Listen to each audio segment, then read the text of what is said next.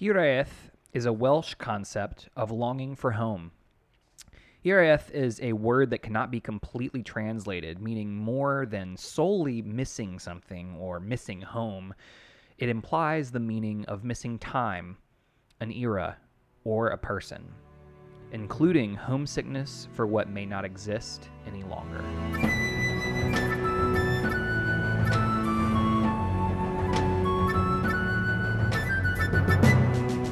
Pending Not Breaking, a Patreon exclusive. The Terminal, Part two.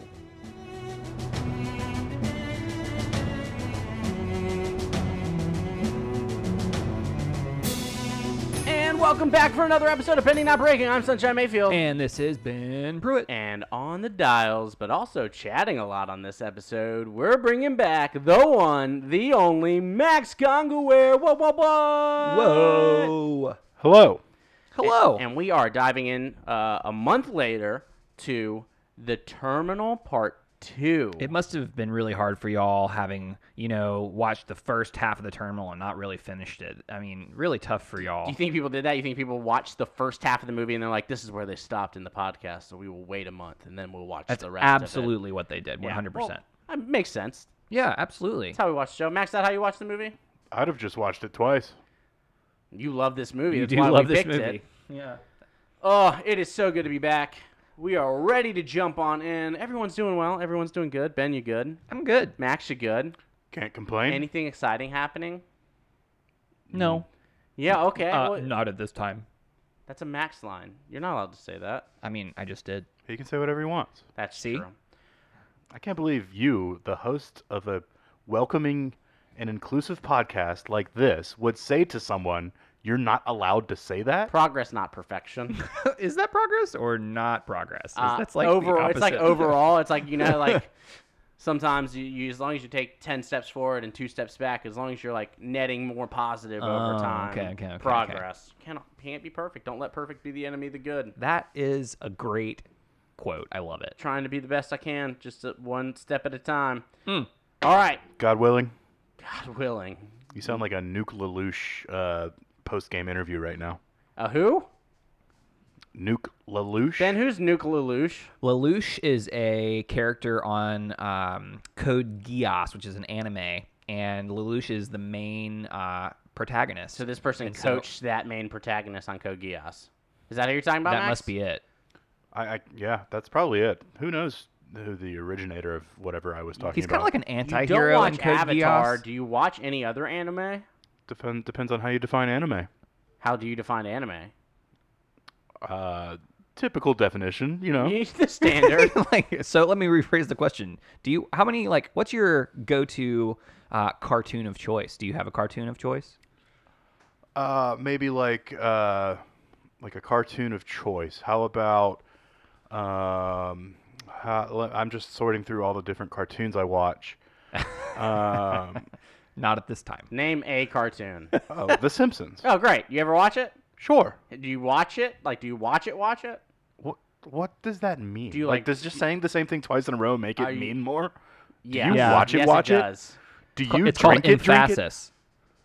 Do you speak into a microphone, speak into a microphone? That makes a difference. Because I... you can speak into a microphone, but then sometimes you need to speak into the microphone. Mm, mm, mm.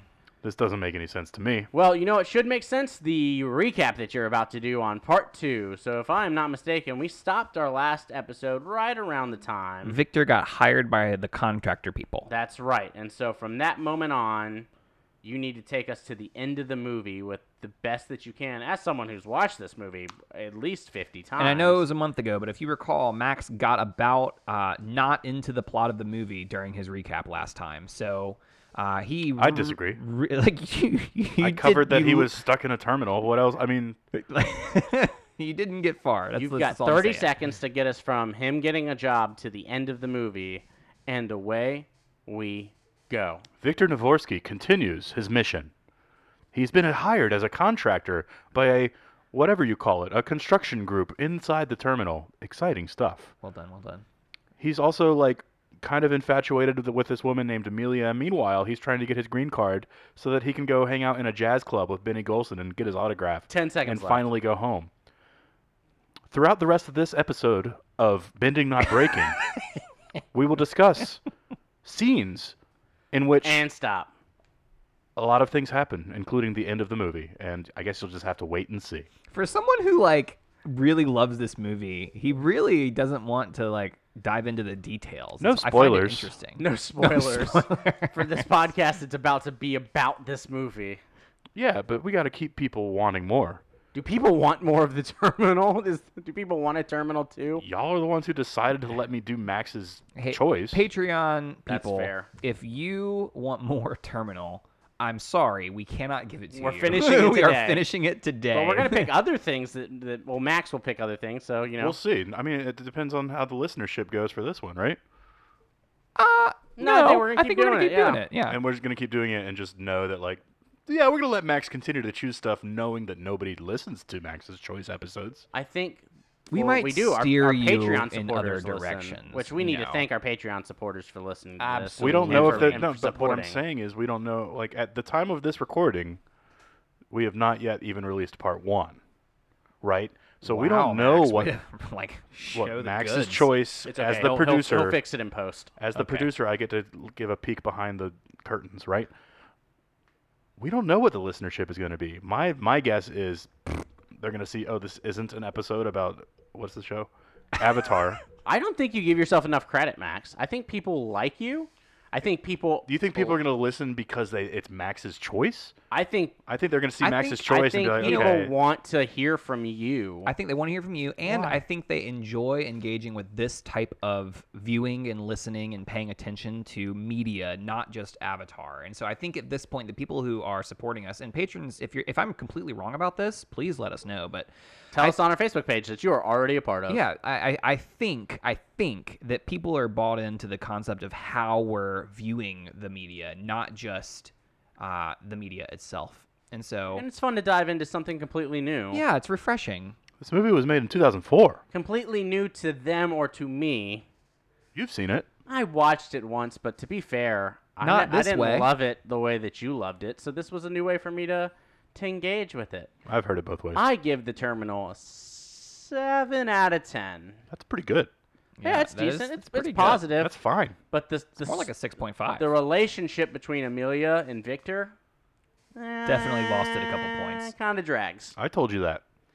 Yet you love this movie. Yeah. Sure, I do love this movie. Is it because it feels like home? Does this movie feel a little bit like home to you? Sure. That's an interesting question. Once you come back, it's it's it's a movie I can come back to anytime and, and be charmed by, and, and I guess those are some homey qualities. Well, Let's, the, re- the reason I asked is because our lens is... Homesickness. Homesickness. And I think before we jump into the movie... We need to identify what homesickness correct, is. Correct. And we've all worked as camp counselors, right? Yeah. So we, we've experienced homesickness, but what a twelve-year-old might experience as homesickness might look very different than what a... forty-five-year-old man trapped in a terminal might experience as, as homesickness. Indeed. Or what uh, a thirty-year-old or anybody or an eighty-year-old might experience as homesickness. Keep and naming so, ages. Yeah, I would love to, uh, a, a seventy-one-year-old or God. Maybe like a fifty-three-and-a-half-year-old. You're on. You're onto something. Or I'm... someone who's twenty-nine in leap years, which would make them like a hundred and a lot. Sixteen. Twenty-nine times four. Yeah. I did the math quickly. I don't know if it's accurate. There's no way to know. All right. Yeah. But I think that I lost my train of thought. What is homesickness? What is it, and how do we define it, and how does that equate the way that we get to help people with it? Well, I, I think also with homesickness, it uh, begs the question of what is home? And so I think that's worth mm. talking about too. And so like we have to, before we can get to like homesickness, I think we have to talk about what home is. Max, what is home to you? It is the uh, opening track from Mark Broussard's album Karen Crow, which I highly recommend. Sunshine, what does home mean to you? I think it's it's it's a cliche for a reason, but home is where the heart is, and I think that that's live, laugh, love. Live, laugh, love. Mm. Um, but it's I think there's something really to that when you unpack it. This place and understanding that home can be with your parents and siblings. But it can also be with your friends and chosen family. Um, some people's homes don't feel like home. Um, and so I think it's it's a place where you can be your true, authentic self, hopefully. Is home um, a place or is it a feeling? I think it's a feeling. I, I, I would argue it's a feeling more. So I, can it be? Can a building give you that feeling? Absolutely. Yeah, I think that's yes. But I, agree I think with this. It's the people and the culture and the way you feel when you're inside that building that really makes something home. Well, you know what? And it's not I, a house. I th- this is Bending Not Breaking, right? It's a and home. So one of the reasons I think this this podcast exists and is so successful because of y'all is the fact that Avatar: The Last Airbender creates a major sense of home because it creates this sense of co- like comfort when we can return to a, a, a source, a media, uh, a T V show, a book, uh, and return to it because it brings us comfort uh, in times when we are feeling struggling, right?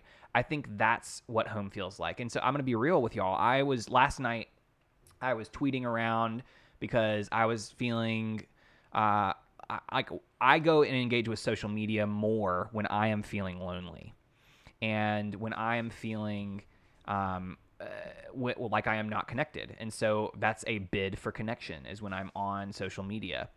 And w- what I realized while I was doing that is I wanted to be watching something that like brought me home, that made me feel comforted. I didn't want to have to think about something new. I didn't want to have to think about it. And so you know what was on in the background while I was doing on social media is is the Avatar. Terminal. I was gonna say Hook, right? Avatar for me is a is a it's a sense of comfort. It I don't have to, um, I can connect with them. It's just it's a really cool thing that that show creates. Well, and it's good to be able to take things like the Terminal or Avatar and go into it deeply like we are, but it also is nice to be able to put it on in the background and know that you can step out of the room and come back and be in a familiar place. And it's familiar, it's familiarity. And I think Matt, you were, you talked about this, but like, is the Terminal home for you, Max? Right? Because, and I and I wonder because what when you're watching the Terminal, what are the? Let's dive into the the feelings you're experiencing when you watch the Terminal. You were talking about how you were charmed. Like, what what else is it that happens when you watch it? I think it is like the, the musical score is like just like brings back fond memories. It is a movie that I originally watched with my family, so that certainly has some elements of home behind it. Uh, and, and I think that there are just I don't know. It's not like a there are so many movies from our generation that like leagues and leagues of people like quote from. Yeah. But I always enjoy kind of being on a different, like, quoting from things that, like, people don't understand. The road less traveled. The road, yes, the road less traveled. So, like, for me, how many times have the two of you... Hemingway. Yeah, thanks. How many times have the two of you heard me quote The Terminal and, like, you know that it's The Terminal, but also... You know that you no one it, else knows that it's The Terminal. It's hilarious that I'm quoting The Terminal because nobody else in the room has any idea what the the H E... Double hockey sticks. Double hockey sticks. I'm talking about. Like, how wonderful is it to just go fifty fifty. fifty fifty. And but, I do that for a lot of movies that, like, I know, like, getting into a diff- this might be a future Max's choice, but my favorite baseball movie of all time is not Sandlot, Eight Men Out. Yeah. It's not The Sandlot. It's not. Uh, Bull Durham. It's Little Big League. Love it. Can't, I can't wait for us to Which do I know Sunshine I know Sunshine loves that movie. So when I do that quote of, again, the people listening right now are going to have no idea what I'm talking about, but there's there's this bit where he's he's talking about how amazing kids are these days and he's talking about, you know, I played winter ball in Venezuela and the kids there are amazing. Every single one of them is speaking Spanish. And then another character says, "Well, they speak Spanish in Venezuela." And that's just like one of my favorite movie lines of all time. So sometimes I will just say, I know, if, that's what I'm saying. Sometimes I will say, like, if we're having a, com- a conversation about something that impresses you, I'll just say, well, they speak Spanish in Venezuela. But I, I think that that's important because if we're tackling homesickness, the understanding of what, when someone misses home, what are they truly missing? Are they missing the building? Are they missing the people? Are they missing the feeling that comes with those things? Are they missing the comfort that comes with those things? Because if we're going to really tackle homesickness, uh, which it really can almost be pared down to loneliness, I think, a lot of the time, yeah, uh, which yeah. is deadly. Like, there are studies that show that loneliness links to earlier heart attacks, um, and cardiovascular issues, that it actually has a wear and tear on your body. And this understanding that if we can find a way to combat loneliness, combat homesickness, and create new homes where people can belong, it really, one, ties into our earlier episode of inclusion, but you're doing a physic, you're helping people physically when you're able to do that.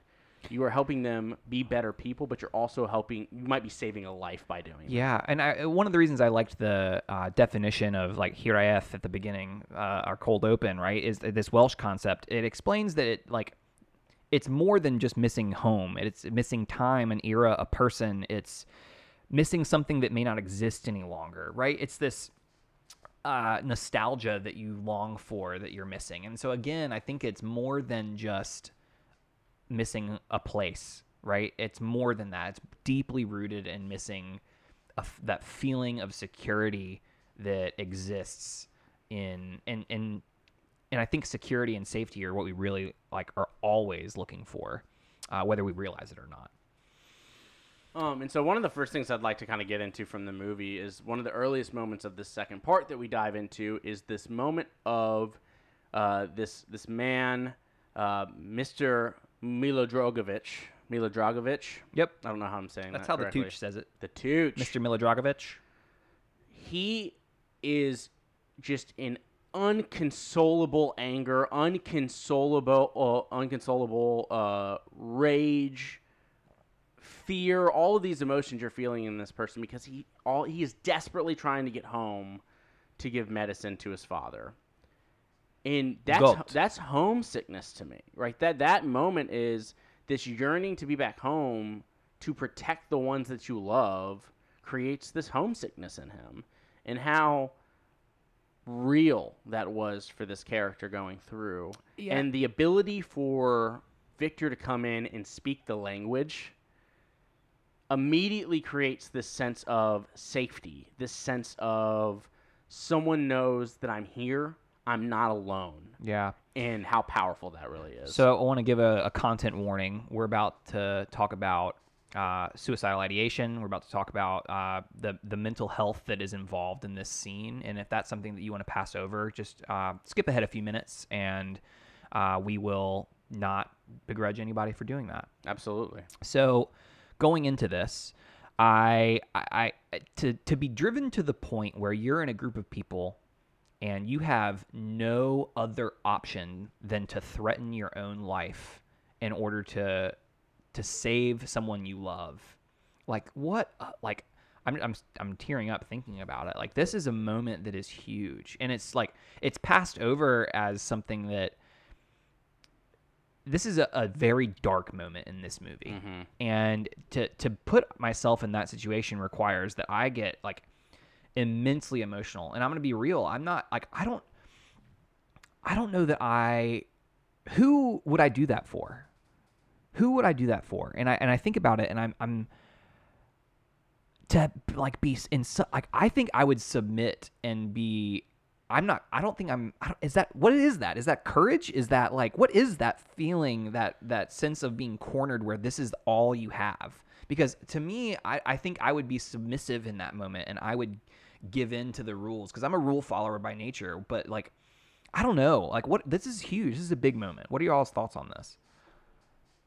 I, I think one of the critical takeaways from this moment, and I'm not sure yet where the lens of homesickness comes into this, but you, like Ben, you mentioned like being a rule follower. Well, this moment, what we end up getting from this moment is Victor figures out a kind of gray area where, you know what, if I tell Mister Milodragovich a different version of this rule, he can kind of get away with what he's trying to do, um, where he kind of explains, like, if you tell Frank Dixon that this medicine is for your goat instead of for your dad, you're going to be able to go home and bring the medicine with you so that you can save your dad.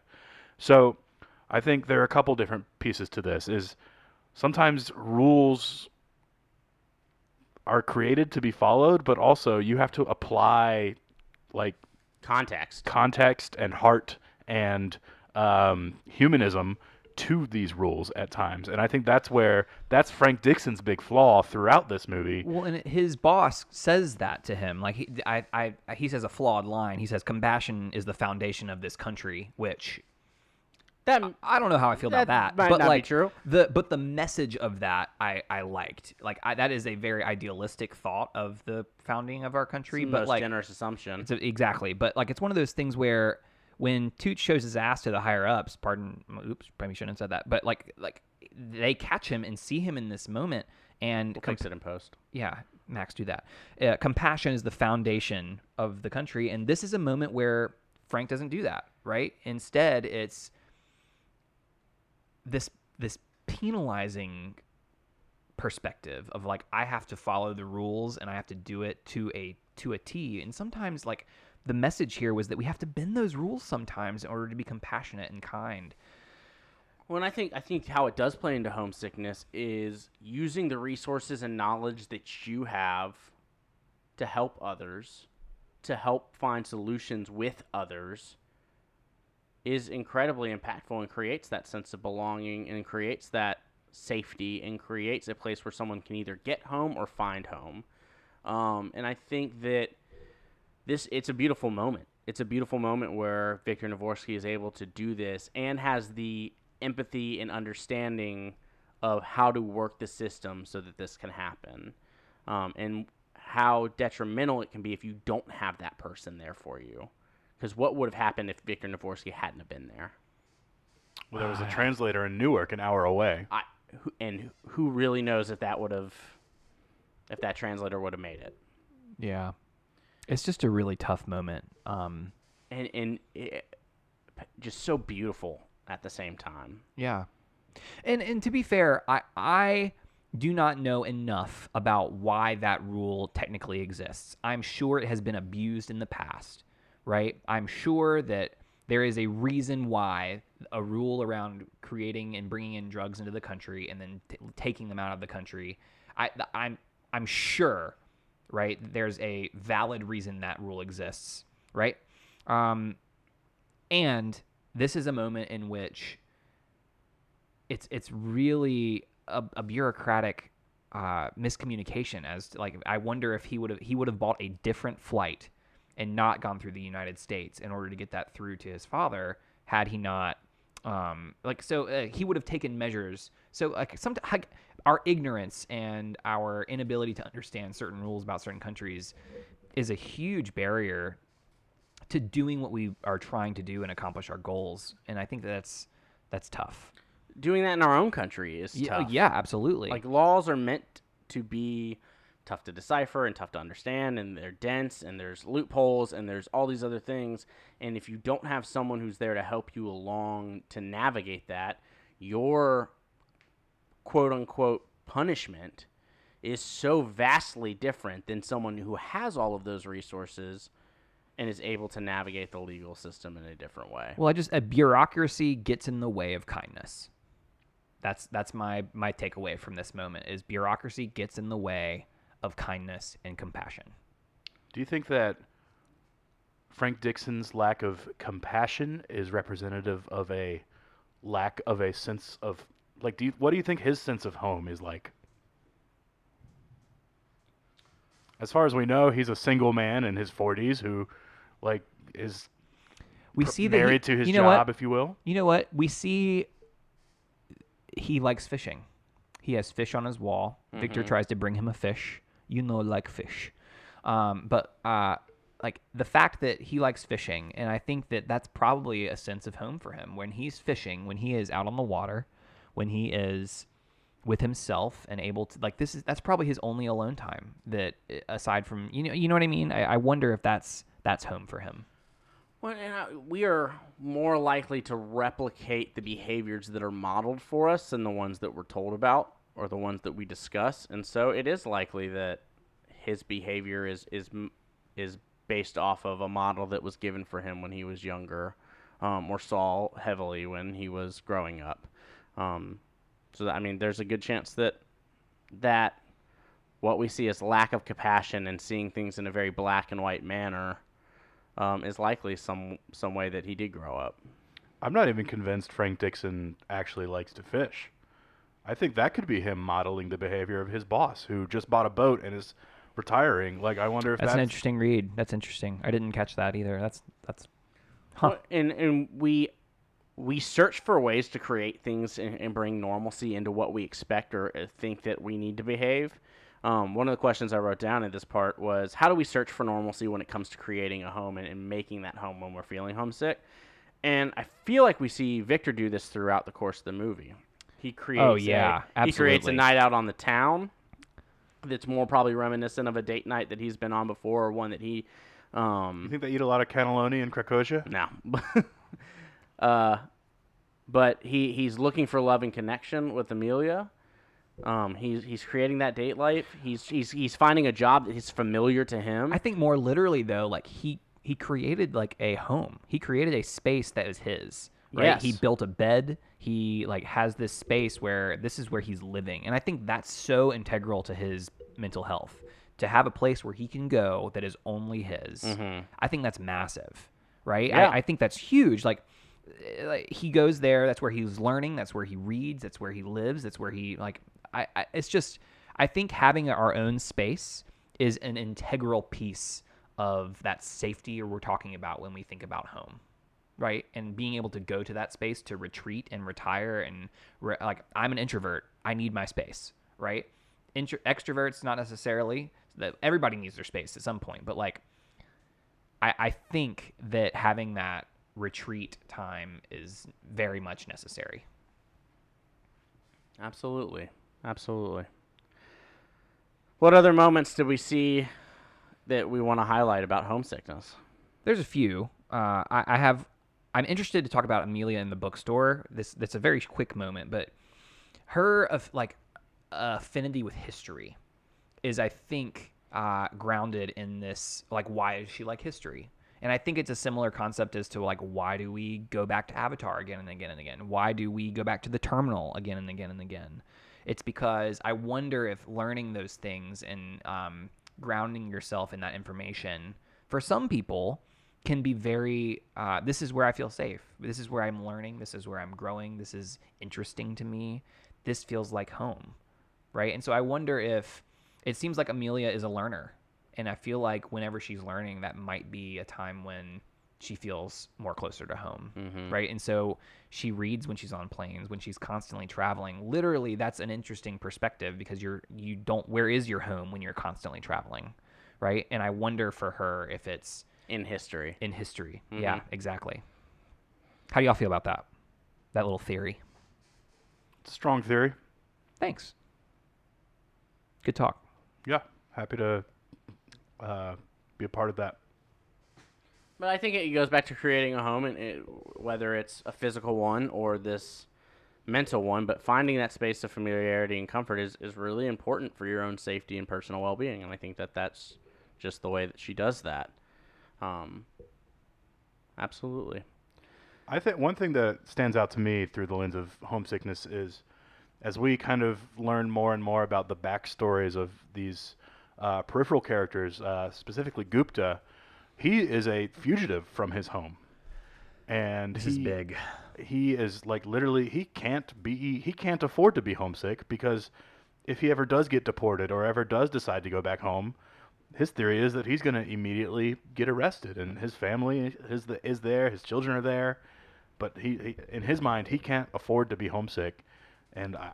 I wonder if his lack of, I, I don't know, like, I don't know how much of a sense of home he has in his current life. And I think that comes out through his suspicions and his paranoia and, and a lot of the way that we see that he lives his life. Well, I think that's really important to highlight is that if you don't have a safe place to be or a place that you feel safe in, if you're constantly worried about being deported or constantly worried about being taking, taken away from a home, it is incredibly difficult to focus to live life in a productive way. It has an incredible toll on your mental health.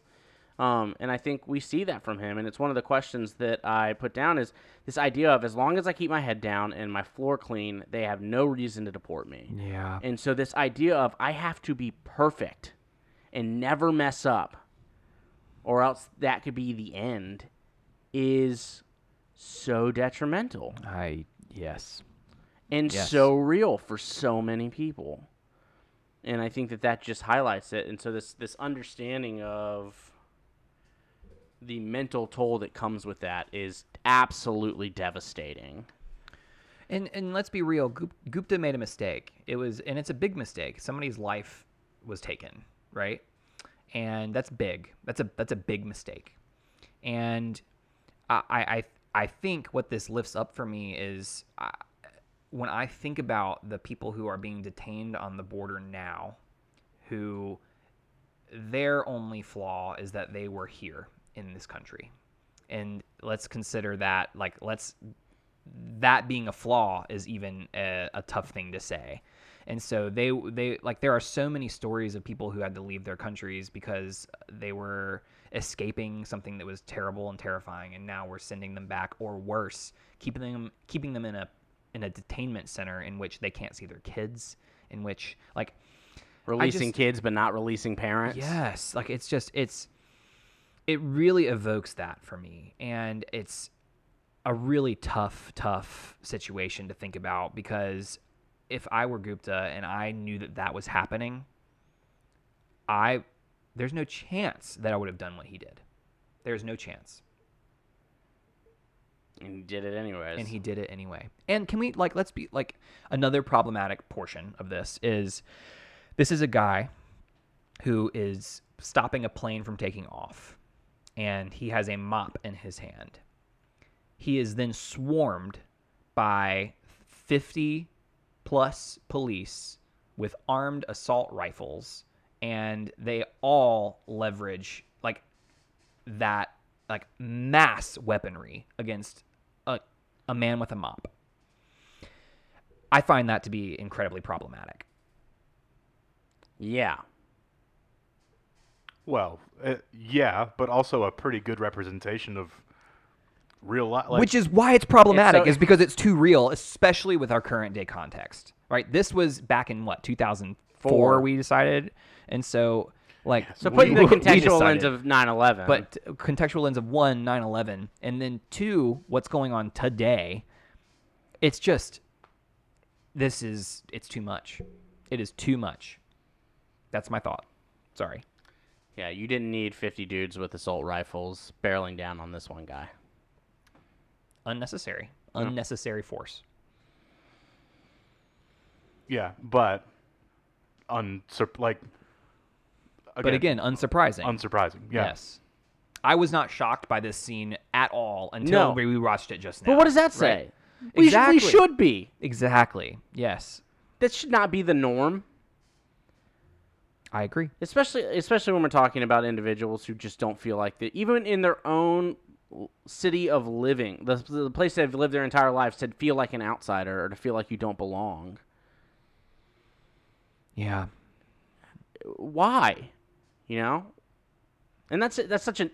But, but why? Why are we forcing people to feel that way? Why do we have a system that is forcing people to feel that way? I don't know. Fear? Going back Shame? In, going back into homesick, it is kind of neat. He knows, like, he's going to get deported, and probably, like, once he gets home back home, he's going to get arrested, and, like, life is probably not going to be great for him.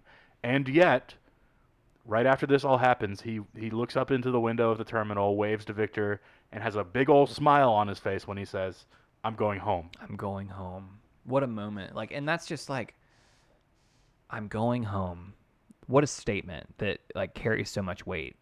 Um, that's big. That's a big moment, for sure. Yeah, definitely love for Gupta. Yeah. Gratitude for Gupta. Yeah. All right. Any other moments? That was Max. That was my next big moment. Was was that exact moment? So I'm glad that we saw that. It was that also was, uh, my next big moment. Any other ones that we want to talk about, or any other moments of homesickness? I'm gonna be real. Can we talk about? Uh, well, do you want to be real first? You can be real first.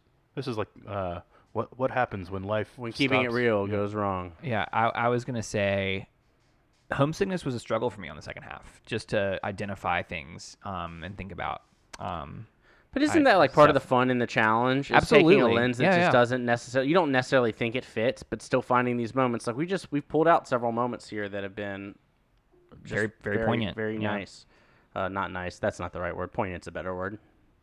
English. Max, what'd you have to say? I've already forgotten. So probably my last one is that jazz for Victor is a sense of home. Um, and we see the the peanut container, right? Jazz, with... an ancient Krakosian form of art. But, like, I, I think music more than anything... No. yeah, music more than anything invokes, like, a stirring in our soul, right? Like, and it's this... Like, the promise that he made to his father to get all of the... To get this last signature, to get all these other signatures is... What a committed person to spend nine months in an airport... doing this for the memory of his father. And I think if that doesn't spell home for me, then I don't know what does. Well, and let's let's let's continue to talk about the power of music and yeah. how that brings people together. This idea of I love when we can't when we could, and hopefully we'll be able to at some point, going to a live show. And I used to be someone who would say, if I don't have a friend to go with me, I'm not going to go. That used to be kind of my mentality. As I got older, I realized I was missing out on good shows because I couldn't find someone that was able to go or wanted to go. Yep. But then the first concert I think I went to by myself, I ended up meeting three strangers. We're all singing our hearts out. And it's this powerful tool of connection because you all know the words. You Hold know what's going on. With strangers. And, and, it's, and it's a beautiful moment. Um, you may have heard of her. I think there's a reason we do that at summer camp. There's a reason we sing songs at summer camp. Absolutely. And it's to create... a sense of it doesn't matter if you're, it's your fifteenth year there or your first, you get to learn this song that's a catch-along song or a repeat song, and someone gets to immediately feel like they belong, which is incredibly powerful. You do the same thing at, there's a Blue Ridge Leader School. There's always a song of the summer, right? Yes. And it serves a similar purpose. Well, and I, and I think that singing with people, singing is vulnerable, period. Like singing with people, like people don't sing when they're not feeling safe. Right? Right. Singing is inherently cre- like implying that the, the scene is safe. Right? Correct. And I think that's something that's really important to, to take note of. Right? And like music is uh, a, it is a message, one, to anyone who is in the room that like this is a safe spot, unless it's the Reigns of Castamere and that's just a not safe song. No, it is not. And, I, and still too soon. Yeah, still too soon. Probably, probably too soon. But like singing specifically, not like necess- eight years ago, still too soon. Yeah, but singing specifically is a people don't sing unless they're feeling safe. That is my my pr- proposal.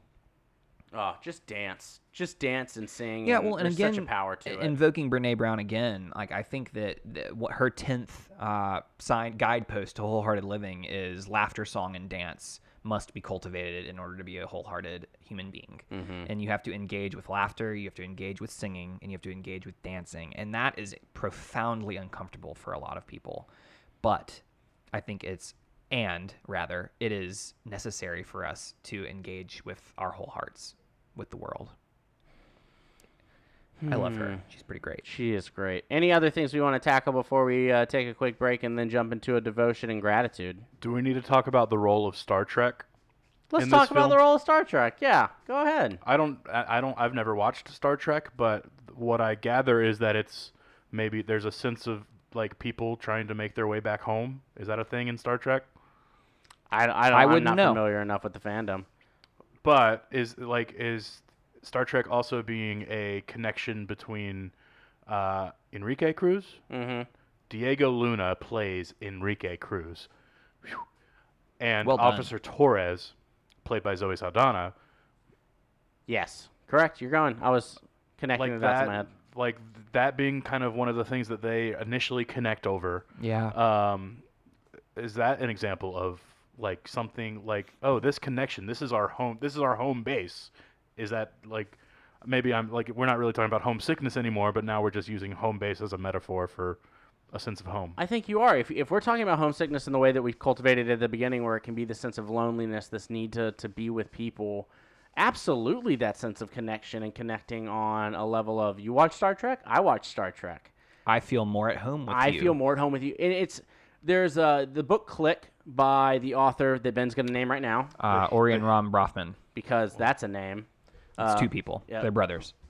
But Oh, I was thinking of Switch. No, Click. One of the one of the accelerators of connection is similarities.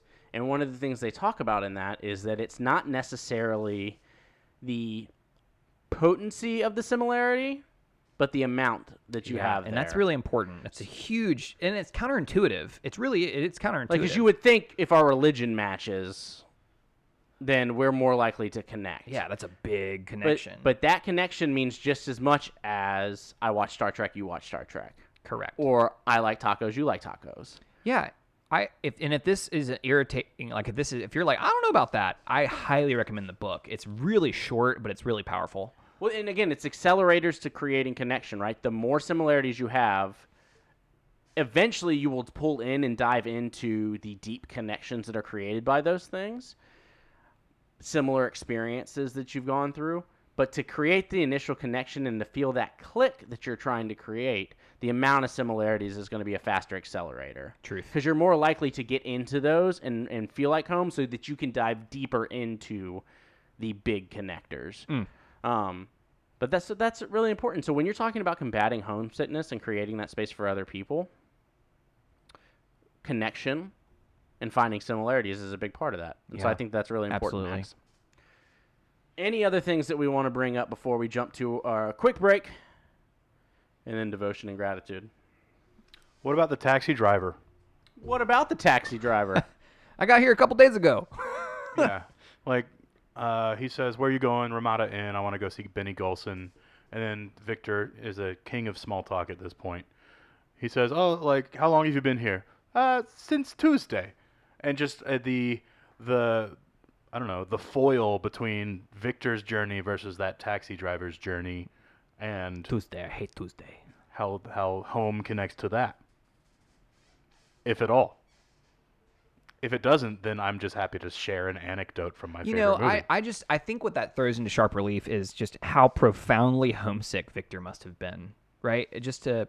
Yes, he, he plays it off well in this whole movie about being able to live in this airport, but like... Just getting that signature, not having been home in months, having to live in subpar conditions, having to like fight your way to earn money, and then to get thrown into a situation where this guy has no clue what Victor has just gone through. And it's just like, oh, I got here Tuesday. And just like, it just, I would feel so unseen in that moment. And I just think that would throw into sharp relief how homesick I, I actually felt. Absolutely. Good job, Max. Thanks for lifting that up. Oh, he's had so many good ones. I like it when Max talks more. He's fun. If only he would watch Avatar. Yeah. But I guess that's why we're doing these things. Yeah. So you're going to watch Avatar now? Not at this time. Mm. Mm. Classic Max. All right, we'll be right back, and we'll jump back in with the devotion and our gratitude.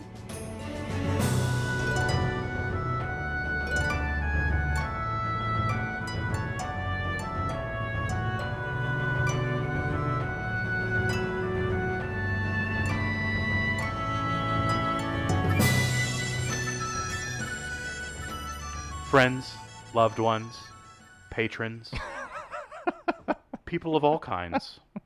Welcome back to a Patreon-exclusive episode of Bending, Not Breaking. My name is Max Gongaware. Throughout this episode... Oh, my God.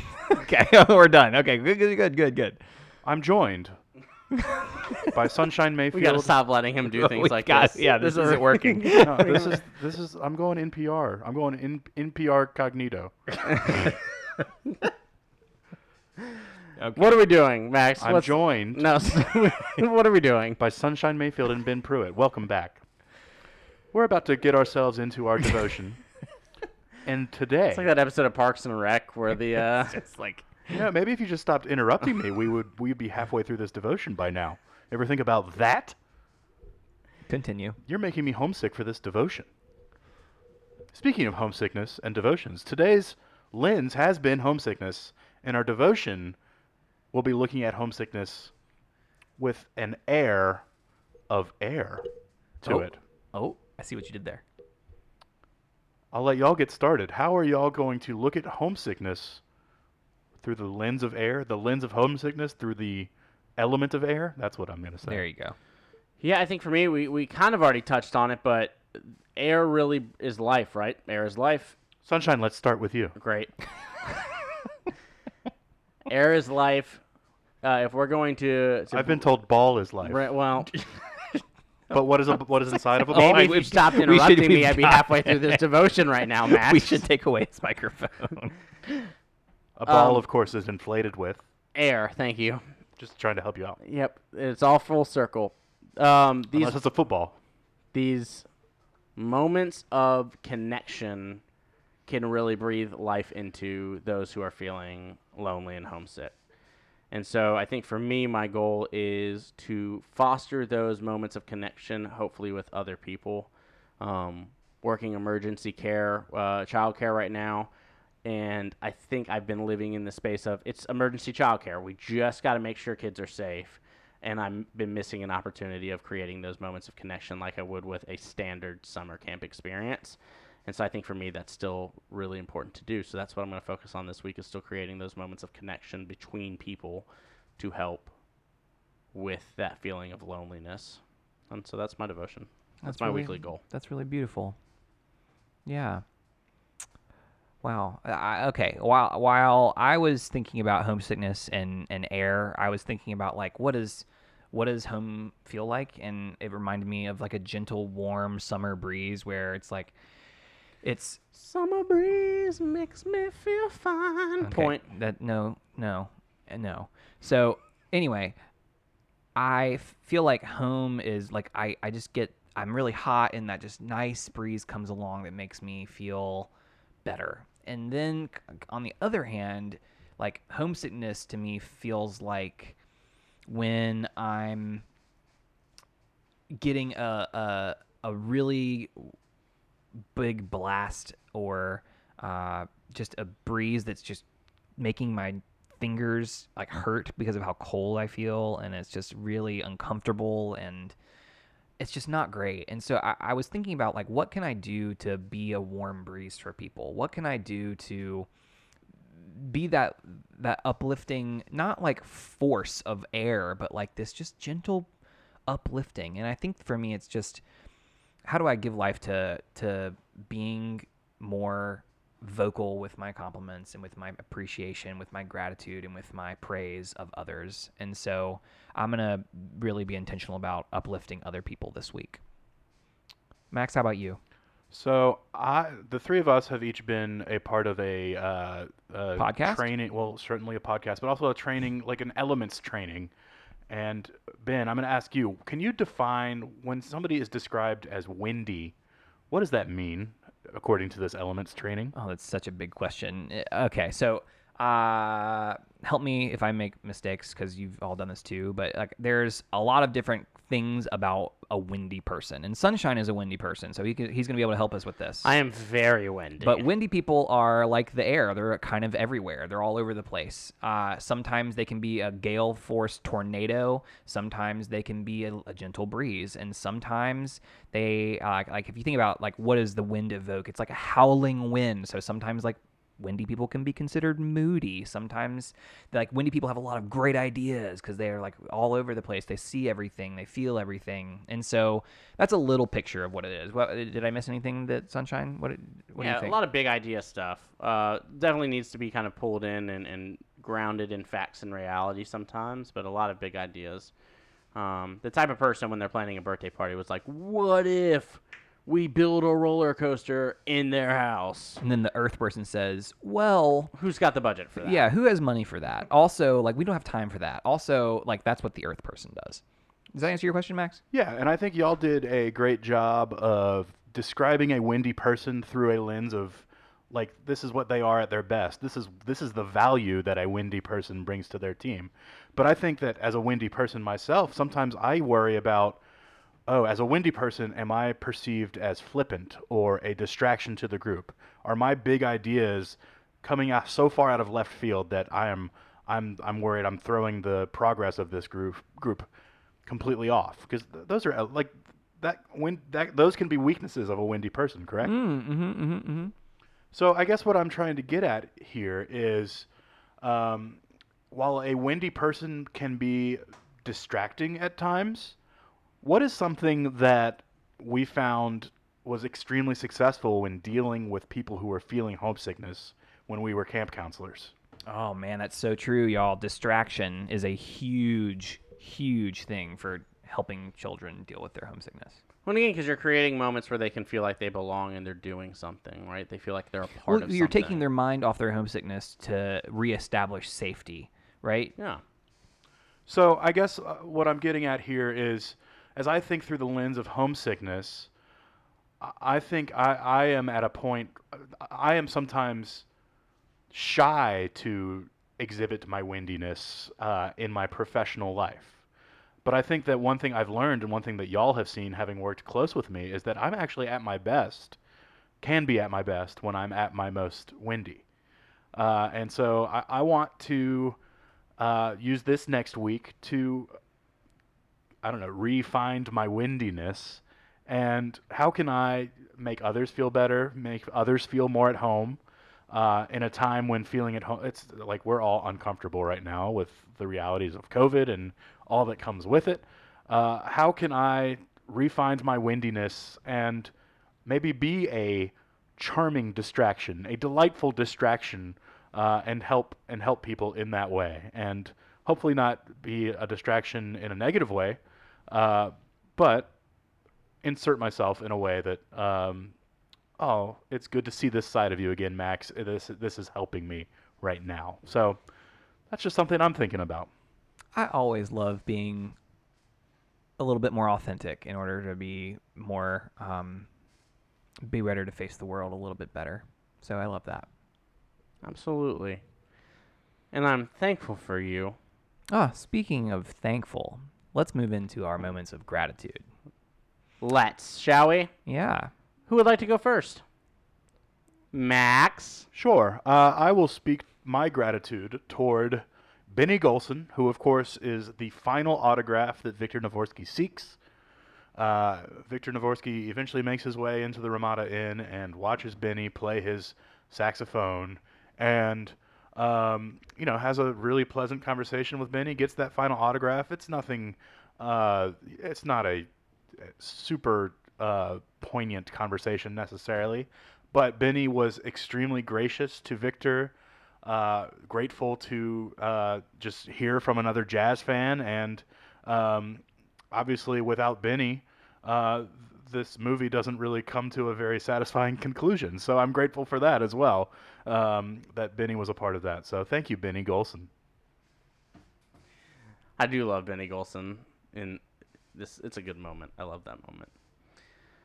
Mine is going to go uh, to Mister Milodragovich. I think for me, it is worth highlighting that legality and morality are sometimes two very separate things. And I think his willingness to do whatever he needed to do to help someone that he loved while not putting anyone else at risk except for himself is something that was just a beautiful moment. And I think that, I know we talked about it earlier, but I wanted to to lift that up again. So Mister Milodragovich is, is my person I would like to share gratitude with. Oh, really tough situation. Okay. So uh, we are remaining committed to our um, highlighting a female during our moments of gratitude, and this is a uh, very male-dominated movie. Um, it it does not really pass the Bechdel test, and for reference, uh, the the test is: do two named women interact in a scene talking about something other than a man? And and the answer is no. That does not it, happen. It does not happen in this movie, right? And and you you studied film way more than this. Can you just elaborate on on the Bechdel test a little bit? Absolutely. It's really meant to be. It's uh, indicative of the presence of women in the entire field of film and fiction. Um, it is not necessarily saying that a movie that doesn't pass the Bechdel test can't be valuable and can't have worth. Um, and can't be a, a phenomenal movie, but it is meant to highlight that women didn't really play a prominent role. Underrepresented. They're underrepresented. And it doesn't mean that every movie that passes the Bechdel test is a great representation of women. Correct, yeah. Um, but it is saying, on a on a very binary standard, they're either represented in this movie or not. And it's more of a, just kind of a, did it pass? It's it's kind of a filter that you can look at things through and say. So, and moral of the story is this movie does not pass. And uh, I I want to just lift that up before we dive into this. So but I, I'm choosing Amelia for my my gratitude, and like there there are things that happen to Amelia in this movie that are not great. Uh, Amelia, her files are pulled illegally. Uh, her superiors at the airport pull her file, knowing that she is close to Victor, in order to manipulate her into making his life worse. Uh, she just gets it really bad, and she's treated poorly, and it is, it's not okay. And so I am, I, I'm grateful for her, specifically for, for th- this interaction. And this isn't, again, not great, but Frank Dixon pulls her and, and says, "You're the kind of woman that can get any guy she wants. Why Victor Navorski?" And Amelia responds with, "That's something a guy like you could never understand." And it just is really highlighting uh, misogynistic behavior. It really just, re- her response is just, she's keenly aware. And it's just, I just, I struggle with, with this lack of fair and good representation of, of positive women role models in this movie. And I, I'm, I'm grateful for her for this moment, for kind of just, you know, not putting up with his, with his crap. And I just, I wish there were more of like sticking it to the man in this, but um, unfortunately the patriarchy is the worst. So I'm just grateful that Ben's next tattoo. Yeah. Patri- Get... The patriarchy is the worst. Yeah. That's, yeah, that'll be my next. That's a good point. Yes. Okay. That's, that's, I'm grateful for her. Ah. So many great characters. Max, thank you so much for, for choosing The Terminal for us to watch. As um, if there was any other choice. We will keep people updated on Patreon about what the next choice will be uh, next month, so y'all can go watch that. One of these times we should let my this. sister choose. W- why? Whose choice would that be? Sophie's choice. Yeah, but this is this is Max's choice. I was just doing a Sophie's doing choice a Sophie's joke, choice. Which is just a hilarious topic to do jokes about. It's not. Do you not know what Sophie's choice is? No. We'll we'll talk about it. Great. My sister's name is Sophie. All right. To catch everybody up at home. Thank y'all so much for listening. I've been Sunshine Mayfield. This has been Pruitt, and we also have standing at six foot one. Oh my god! First baseman, because his favorite player as a kid was Jim Tomey. This has been a Patreon exclusive. Thank y'all so much for listening. He is from Raleigh, North Carolina, currently residing in Durham, North Carolina. We will be here next time. The city Bye-bye. Of, the city of medicine. Not a podunk town. You're going to fade this part out, right? I still haven't said my name, so no. He's going to do it in post. I'm going to I'm gonna keep going it until I say my name, as if I'm a Destiny's Child song. Did I get that right? Are you done yet? I mean, if you would stop interrupting me. Again, standing at six You'd foot one. Through this. a... What is, what's another fun fact? A baseball fan for life. Yeah, a we basketball got that from fan. You being a first baseman. This is good. Genuinely one of the best people you've ever heard in your ear holes. Sunshine and Pruitt would agree, despite my actions currently, that I am overall at least an eight out of ten. Yeah, you're a catch. Not necessarily aesthetically, but just like heart-wise, it's a good heart. And a hood gart. His name, my name, Max Gongaware. Thank you for joining this exclusive episode of Bending Not Breaking, Part two, The Terminal. We've had fun here today. Ba-dum, ba-da-dum, ba-da-da-dum, ba-dum, ba-da-dum, ba-da-da-dum, ba, ba-da-dum, ba-da-da-dum, ba-dum. I'm going to fade this in with the uh, Bending Not Breaking theme music. It's going to be electric. Yeah, I said my name. Max Gongaware. Good night, or good day. Depends on what time you're listening.